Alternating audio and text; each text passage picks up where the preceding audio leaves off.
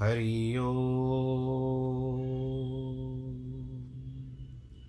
हरि ओ। हरि ओ।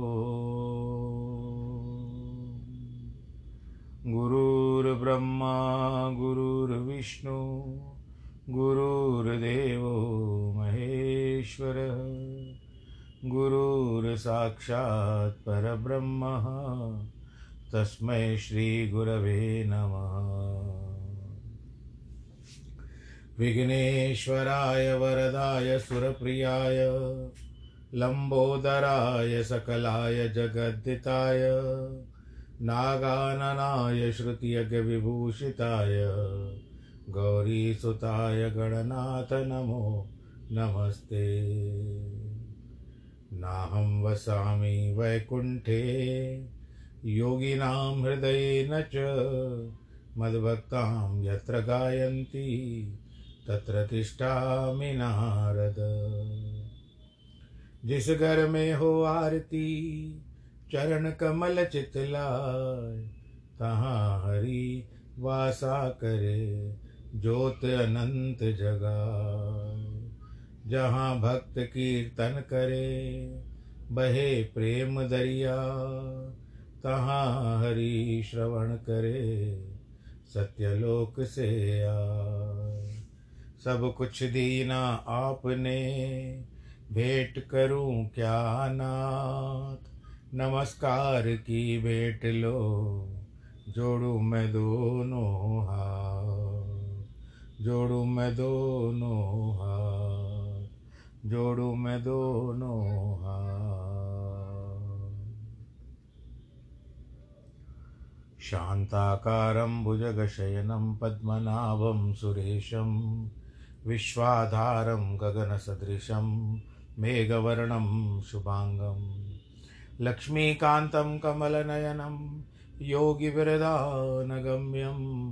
वंदे विष्णुं भवभयहरं, सर्वलोकैकनाथं, मङ्गलं भगवान् विष्णु, मङ्गलं गरुडध्वज मङ्गलं पुण्डरीकाक्ष मङ्गलाय तनोहरि सर्वमङ्गलमाङ्गल्ये, शिवे सर्वार्थसाधिके, शरण्ये त्र्यम्बके गौरी।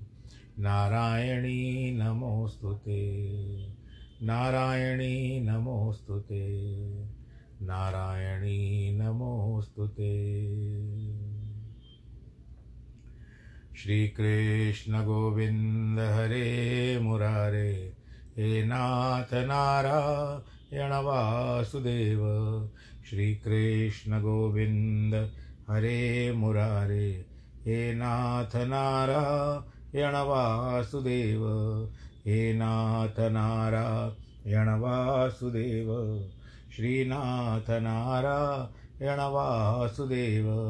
हे नाथ नारायण यणवासुदेव श्रीनाथनारायणवासुदेव, श्रीकृष्णगोविन्द, हरे मुरारे, हे नाथ नारायणवासुदेव हे नाथ नारायणवासुदेव हे नाथ नारायणवासुदेव नारायणं नमस्कृत्यं नरं चैव नरोत्तमं देवीं सरस्वतीं व्यास ततो जयमुदीरये कृष्णाय वासुदेवाय। हरये परमात्मने। प्रणतक्लेशनाशाय। गोविन्दाय नमो नमः। सच्चिदानन्दरूपाय। विश्वोत्पत्त्यादिहेतवे। तापत्रयविनाशाय श्रीकृष्णाय वयं नुमः।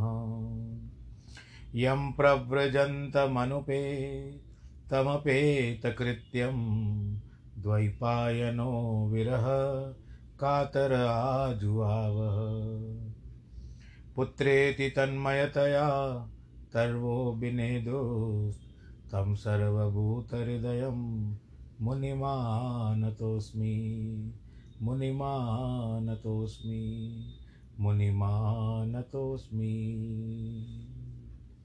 बोलो, श्री कृष्ण कन्हैया, लाल की जय। श्रीमद् भागवत महापुराण की जय। प्रिय भक्तजनों, आइए, एक छोटे से अंतराल हो चुका है, अब फिर से भगवान श्री कृष्ण के चरणों में ध्यान करें।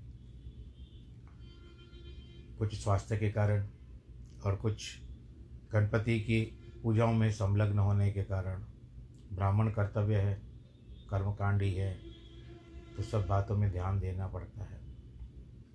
इसके लिए आप सबको वो असुविधा हुई।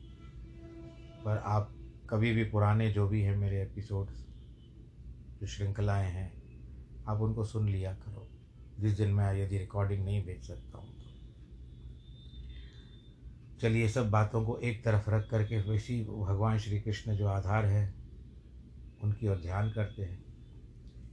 भगवान कृष्ण यदि इंद्र को सीधा न करते, तथा यज्ञ वेद और ब्राह्मणों को भी ठीक ठाक न कर लेते तो सब उनसे कहते कि तुमको हमारे अनुसार चलना चाहिए। फिर उनके द्वारा रासलीला और गोपियों के मिलने में भी बाधा उपस्थित की जाती। इसीलिए जब गोपियों से प्रेम हुआ, तभी से कृष्ण किसी न किसी तरह सबके, सबको अनुकूल करने लगे। अब वरुण लोक को प्रभावित करने का प्रसंग आता है। एकादश दश्याम निराहार। नंद बाबा ने एकादशी का व्रत किया। उस दिन वे निराहार रहे। एकादशी का व्रत इसके लिए होता है कि ग्यारह इंद्रियों को संसार के भोग से विमुख करके भगवान में लगाया जाए। इसीलिए उस दिन निराहार रहने का विधान है। निराहार माने इंद्रियों के आहार। विषयों का सेवन न करना। सर्व इंद्रियों से एकादशी होती है। इसी प्रकार नंद बाबा ने एकादशी व्रत का निराहार किया। व्रत तो नास्तिक लोग भी करते हैं। कोई शरीर के लिए करते हैं तो कोई सिद्धि के लिए करते हैं। किंतु व्रत का वास्तविक उद्देश्य तो भगवान की आराधना करना है। नंद बाबा ने यही किया कि सम्य चर्य जनार्दनम। आदि रात के बाद नंद बाबा स्नान के लिए यमुना जी के जल में प्रवेश हुए। उनके प्रवेश होते ही जल के अधिपति वरुण के दूत ने उनको पकड़ लिया। बोला, तुम आसुरी वेला में स्नान करते हो। ऐसा कहकर उसने नंद बाबा पर दोष लगाया। असल में शास्त्र की दृष्टि से आसुरी वेला नहीं है, क्योंकि जब द्वाश द्वादशी थोड़ी होती है और पूजन करके उसमें पारण करना चाहिए तो आधी रात के बाद जल में प्रवेश करने, स्नान करने और भगवान की पूजा करने में शास्त्रीय दृष्टि से कोई बाधा नहीं है। इसके लिए हम लोग एक तरफ़ से देखें तो नंद बाबा जी का इसमें कोई दोष नहीं था। पकड़ने वाले जो वरुण का दूत था, उसका दोष था। अब वरुण दूत नंद बाबा को वरुण के पास ले आए।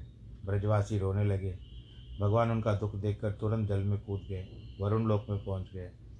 वरुण ने उनके दर्शन करने के कहा कि आज हमारा जन्म धन्य हो गया। महाराज, जिनको आपके चरणों की प्राप्ति हो गई, हो जाए उनको इसके रास्ते में चलने बाकी शेष नहीं रह जाता आपने मार्ग का पार पा लिया है।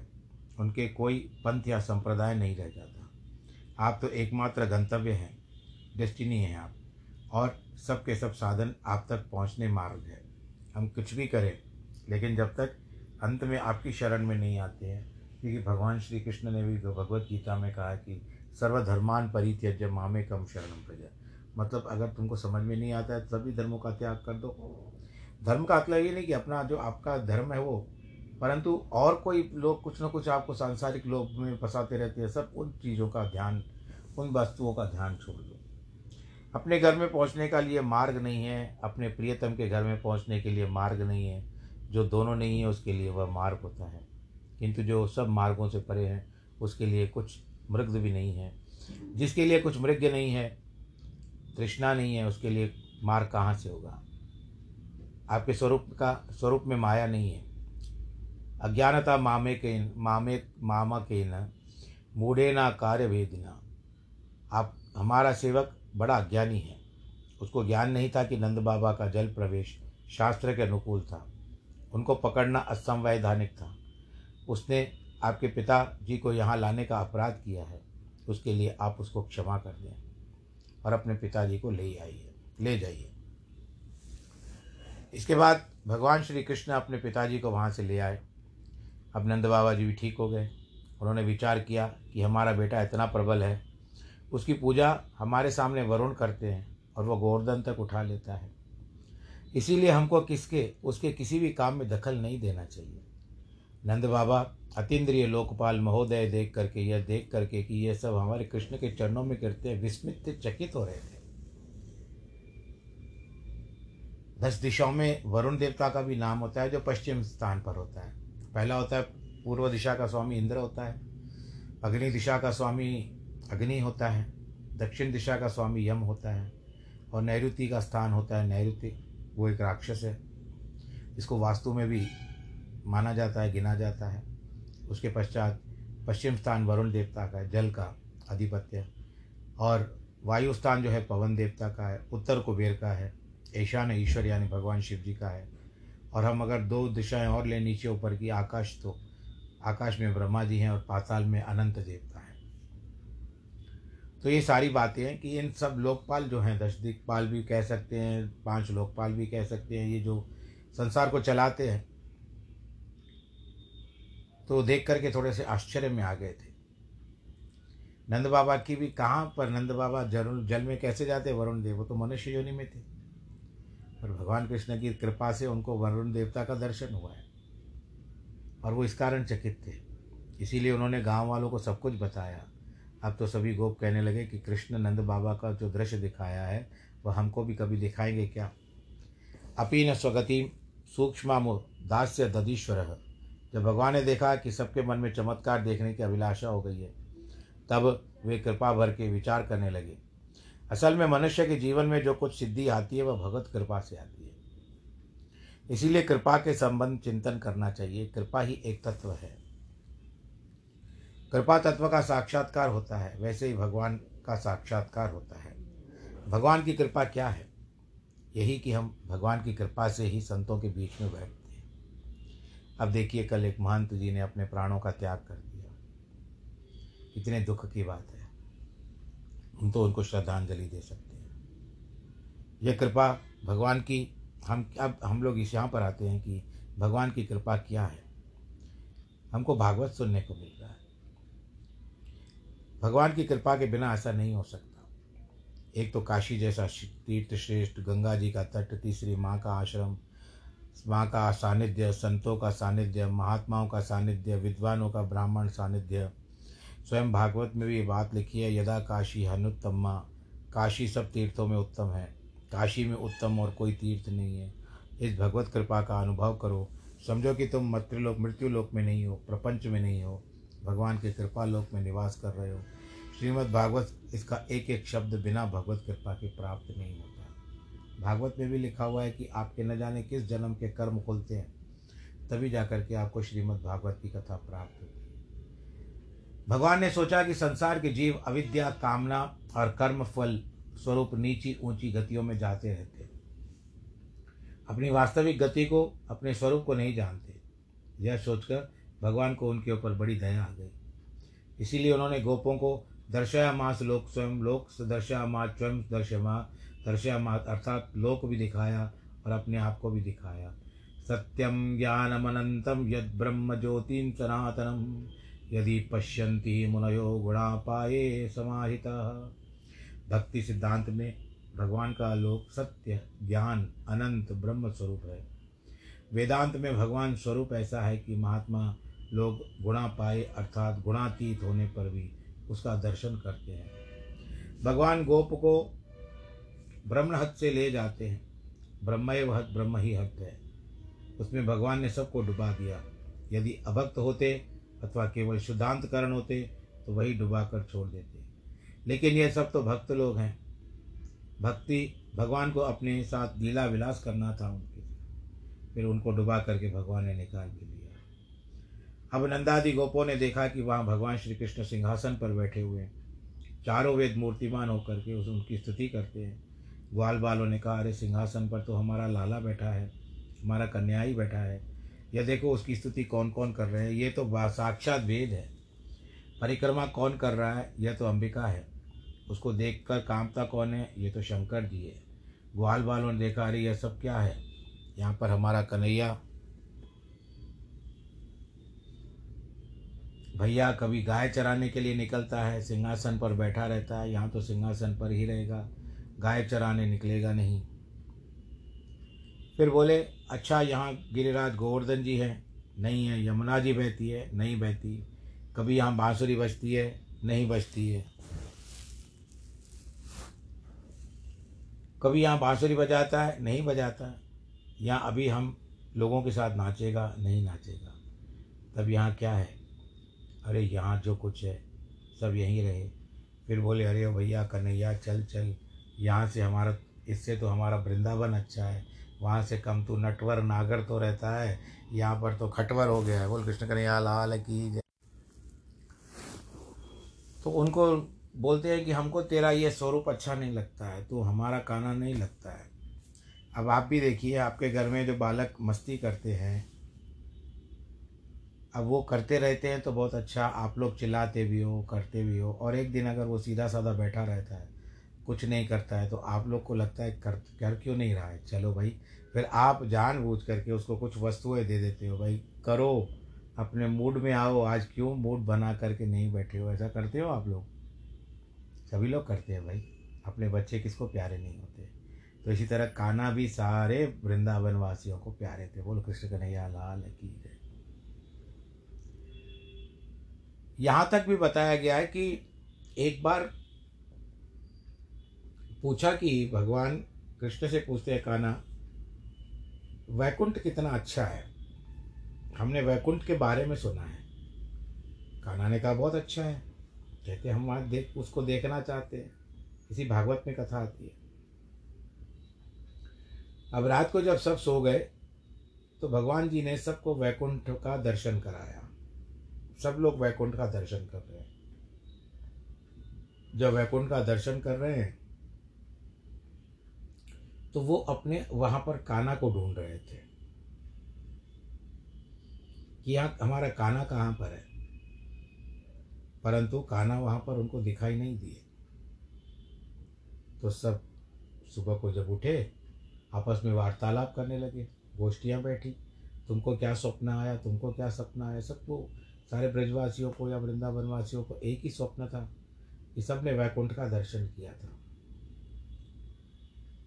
आखिर कान्हा जी वहाँ पर आए और पूछते हैं, भाई, क्या हुआ? क्या बात? कहते हैं, कहते कान्हा, हमने तो वैकुंठ का दर्शन किया। कहते अच्छा क्या दिखाई दिया? वैकुंठ का आनंद आया, कहते नहीं। कहते क्यों नहीं आया? क्योंकि तुम नहीं थे वहाँ पर। बोलो, कृष्ण कहने या लाल की इसीलिए हमारा सारा धाम जो है, गोप कह रहे हैं कि हमारा धाम तो वृंदावन ही है। अब भगवान ने रास लीला की सारी व्यवस्था बिल्कुल पक्की कर ली थी। उसकी पृष्ठभूमि तैयार हो गई। नंद बाबा, सारे ब्रजवासी और यज्ञ ब्राह्मण देवता सबके सब अनुकूल हो गए थे। यहाँ तक कि कृष्ण ने ब्राह्मणियों को उकसाकर उनके घरों से निकाल कर अपने पास बुला लिया, फिर वापस कर दिया। ब्रजवासी आपस में कहने लगे जब इतनी बड़ी पंडितानियाँ भी ब्राह्मणियाँ हमारे कृष्ण पर मोहित हो जाती है तो हमारी क्या जात पात ग्वालिनी है? उनके संबंध में कुछ कहने को हम नहीं कह सकते। भग, भगवान नपी नरात्रि शरदोत्फल मल्लिका वीक्षम रंतु मनश्चक्रे योग माया मुपाश्रित हम में से जो भगवान नपी पद है, उसका तात्पर्य है भगवान अपी, अर्थात गोपियाँ तो चाहती थी कि हम श्याम सुंदर के साथ विहार करें। अब भगवान के मन में भी गोपियों के साथ विहार करने की बात आ गई। इधर काम ने जब सब देवताओं को वश में कर लिया, तब उसके अभिमान हो गया और उसने भगवान को भी पराजित करने का विचार किया। किंतु भगवान तो कंदर्प दर्प दलन है। कंदर्प कहते हैं काम को और दर्प कहते हैं उसके अभिमान को, उस दर्प को दलन करने वाली उसके अभिमान का को चूर करने वाले होते हैं। श्रीधर स्वामी ने इसका प्रयोग इस प्रकार किया है कि ब्रह्मादिज संरूढ़ दर्प कंदर्प दर्प जयति श्रीपतिर्गोपी रास मंडल महामंडना आपने ये भी सुना होगा श्री रामचंद्र कृपाल भजमन हरण भव भय धारणम नवकंजलोचन कंज मुख कर कंज पद कंजारुणम कंदर्प अगणित अमित छवि नवन नील नीर सुंदरम कंदर्प का अर्थ होता है कामदेव भगवान राम के सामने अगणित कामदेव भी कुछ नहीं कर पाते। तो यहाँ पर क्या बात आती है? कामदेव भगवान के पास पहुँचा। भगवान ने पूछा, क्यों बेटा? तू क्यों डीट हो गया है? देखो, कामदेव बेटा है भगवान का। भगवान बोले अच्छा बेटा, लड़ना चाहता है तो लड़ ले। हम पुराने हैं तो क्या हुआ? अगर ज़ोर आजमा ले। बोले, किले की लड़ाई लड़ेगा या मैदान की? काम ने कहा, मैं किले से नहीं, मैदान से लड़ाई लड़ूँगा। देखो, इस विहार लीला से भगवान के भगवत्ता में कोई अंतर नहीं पड़ता। ठीक वैसे जैसे जन्म लेने से भगवान की अजत, अजता में कोई अंतर नहीं पड़ता। गाँव के गंवार पंडित थे, काशी के पंडित नहीं थे, वे भगवान न पिता नहीं बोलते थे। बोलते थे, भगवान पिता। उसका मतलब था, भगवान तो अपिता है, उनका कोई बाप नहीं है। यदि बाप होता तो डांट टपट कर कहता, ये क्यों कर रहा है? वो क्यों कर रहा है? चुपचाप एक और बैठ जा। अचिंत्य शक्ति संपन्न परम सौंदर्य, माधुर्य और लावण्य के युक्त भगवान को गोपियों ने वृंदा वरदान देते समय कह दिया कि आगे आने वाली रातों में तुम्हारे साथ विहार करना। उन्होंने रातों का नाम नहीं बताया। उस दिन से लेकर अब तक की जितनी भी रात्रियाँ हैं, सब चांदनी की तरह चंद्रमा की चमकती हुई, आकाश के समान नीली नीली साड़ी पहनकर और तारों का हार धारण कर आती है। जैसे गोपियाँ श्याम सुंदर के मिलने के लिए व्याकुल है, उसी तरह रात्रियाँ भी भगवान के साथ विहार करने के लिए व्याकुल हो जाती है। तारात्रि ही रात्रि का अर्थ आनंददायी भी होता है, रक्षक भी होता है। शरदोत्फुल मल्लिका, शरद ऋतु के कारण मल्लिका के पुष्प खिलते हैं। उनको देखकर भगवान ने यह संकल्प किया कि मैं विहार करूँ। वीक्षम रक्षंतु मनश्चक्र इसका अर्थ है कि जैसे भगवान सृष्टि का वीक्षण करते हैं, वैसे ही उनको, उन्होंने वृंदावन का वीक्षण करके उसमें अपने श्री सच्चिदानंद घन स्वरूप का, रस का आधान करके मन में सविनेश कराया। कहते हैं, भगवान तो अमना है। फिर उन्होंने मन का निर्माण कैसे किया? योग माया क्या है? योग माया की सहायता के लिए काम नहीं हो सकता। योग माया क्या है? भगवान की अचिंत्य शक्ति का नाम योग माया है। भगवान से बिछड़े हुए संसारी जीवों को भगवान के योग करने करने वाले। तो इस तरह से है। माया बंधने बंधने कृपा, कृपायाम च योगाय या माया तो विभिन्न विभिन्न प्रकार से माया का रूप वर्णन किया गया है। अब संसार की किसी ने कहा कि जब हमारा रास शब्द अंतर में रहा तो रास रहा, बाहर निकला तो लाश लाश हो जाता है। फिर जब विदेश में गया तो विदेश यात्रा के प्रसंग पंडित लोग विचार करें। एक बार एक विद्वान सज्जन उस विद्यालय में जा रहे हैं। बालक पढ़ रहे हैं। बालकों में राम तीर्थ भी थे। विद्वान सज्जन ने शाम पट पर खड़ियों से छोटी सी लकीर खींच दी। शाम पट, आप समझते हो? सिलेट बोलते हैं। बोले कि उनको छुओ मत, लेकिन छोटी कर दो। सब बालक चुप हो गए। और इस लकीर को बिना छुए छोटी कैसे करेंगे? स्वामी रामतीर्थ उठे, उन्होंने खड़िया उठाई, उसी लकीर के ऊपर एक और बड़ी लकीर खींच दी। पहले वाली लकीर को उन्होंने छुआ नहीं, लेकिन वह लकीर स्वामी रामतीर्थ द्वारा खींच गई। लकीर के सामने अपने आप बाकी लकीरें छोटी हो गई। कहने का मतलब यह है कि लोग काम सौंदर्य का बड़ा भारी उपद्रव समझकर संसार में भटक रहे हैं। उनके सामने भगवान श्री कृष्ण के रस की, आनंद की, सौंदर्य की लीला उपस्थित कर दी। कहा, इसमें डूब जाओ। ऐसा डूब जाओ कि तुमको बाहर का कुछ पता ही न चले। लीला का अर्थ है कि लयन लाती जो तन्मयता का दान करता है, अथवा लीन लाती जो भीतर छिपे रस को उछाल देती है, उसी का नाम लीला है। अब भगवान के मन में वृंदावन के सौंदर्य को देखकर संकल्प उदय हुआ कि वीक्षम रंतु, मनश्चक्रे जादू हुआ जो सिर चढ़ करके बोले, वैसे तो भगवान का मन हमेशा शांत रहता है। लेकिन जब वे वृंदावन में ताज़ा ताज़ा मक्खन देखते हैं, तब उनके खाने के लिए जीप भी तरस जाती है। जब कोई गोपी दिखती है तो उस पर उनकी आँख ठहर जाती है। जब मैया मिलती है, तब उनका दूध पीने का मन बेचैन होता है। असल में भगवान ऐसी लीला न करें तो उनके अवतार लेने का क्या अर्थ होगा? कैशोर्यम सफली करोति कल्याण कुंजे विहारम हरि। भगवान के सब सब में किशोरावस्था का सत्कार किया। यदि वे व्रज में रासलीला न करते तो उनकी किशोरावस्था असम्मानित रह जाती। उसमें जो सौंदर्य, माधुर्य और लावण्य प्रकट हुआ है, वो प्रका, कहाँ प्रकट होता? श्री कृष्ण चिदंश हैं, वृंदावन सदंश हैं, गोपियाँ रसांश है, आनंदांश है समाधि में केवल संदंश का अनुभव होता है, ज्ञान में केवल चिदंश होता है, किंतु व्रजभूमि में तो रस्य और रस और रस की त्रिपुटी है। यह त्रिरूप भंग रूप क्रीड़ा करती है। बोल कृष्ण कन्हैया, लाल की आप लोग इसकी बात को एक एक बात को ध्यान से सुनिएगा। अब चंद्रमा के पूर्व दिशा में मुँह में रोली लगा दी, अर्थात चंद्रो हो गया, द्वय हो गया। जब चंद्रोदय होता है ना तो उस समय थोड़ी वो भी लालिमा लिए हुए होता है। आपने भी आपने भी दर्शन चंद्र किया होगा, चंद्र दर्शन किया होगा तो आपको भी दिखता होगा। और पूर्ण चंद्र की बात करते हैं हम। जिस दिन पूर्णमासी होती है तो जब शुरुआत होती है तो उस समय में थोड़ी सी लालिमा लिए हुए होता है। बाद में धीरे धीरे चंद्रमा का रंग श्वेत पड़ता जाता है। उसने अपने वंशज श्री कृष्ण को अनुपति दी। कि खेल बेटा रास चंद्रमा कृष्ण की दृष्टि से तो उनके पूर्वज हैं, परंतु नारायण के खास साले लगते हैं। आपको यह बात मालूम है कि जिस समुद्र से लक्ष्मी जी प्रकट हुई, उसी से चंद्रमा भी प्रकट हुए थे। चंद्रमा और लक्ष्मी के मुँह एक सरीक है कि रमानाभम नव कुमकुम नारुणम इसीलिए चंद्रमा को लेकर उद्दीपन होता है। चंद्रमा को एक बार दक्ष जी ने श्राप दिया था। अब अब विचार किस इस बात का करते हैं कि यदि हम ये बात देखें कि चंद्रमा समुद्र में क्यों?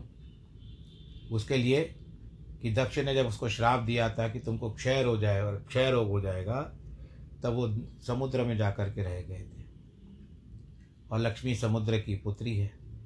तो चंद्रमा भी एक प्रकार से समुद्र के पुत्र होते हैं।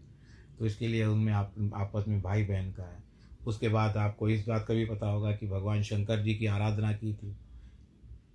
तो भगवान शंकर जी ने दर्शन दे करके चंद्रमा के दुख को दूर किया था। वहाँ पर शिवलिंग की जो स्थापना हुई, सौराष्ट्र में, गुजरात के सौराष्ट्र में, वो पहला शिवलिंग है और बारह ज्योतिर्लिंगों में पहला है। उसका नाम सोमनाथ पड़ा, सोम यानी चंद्र।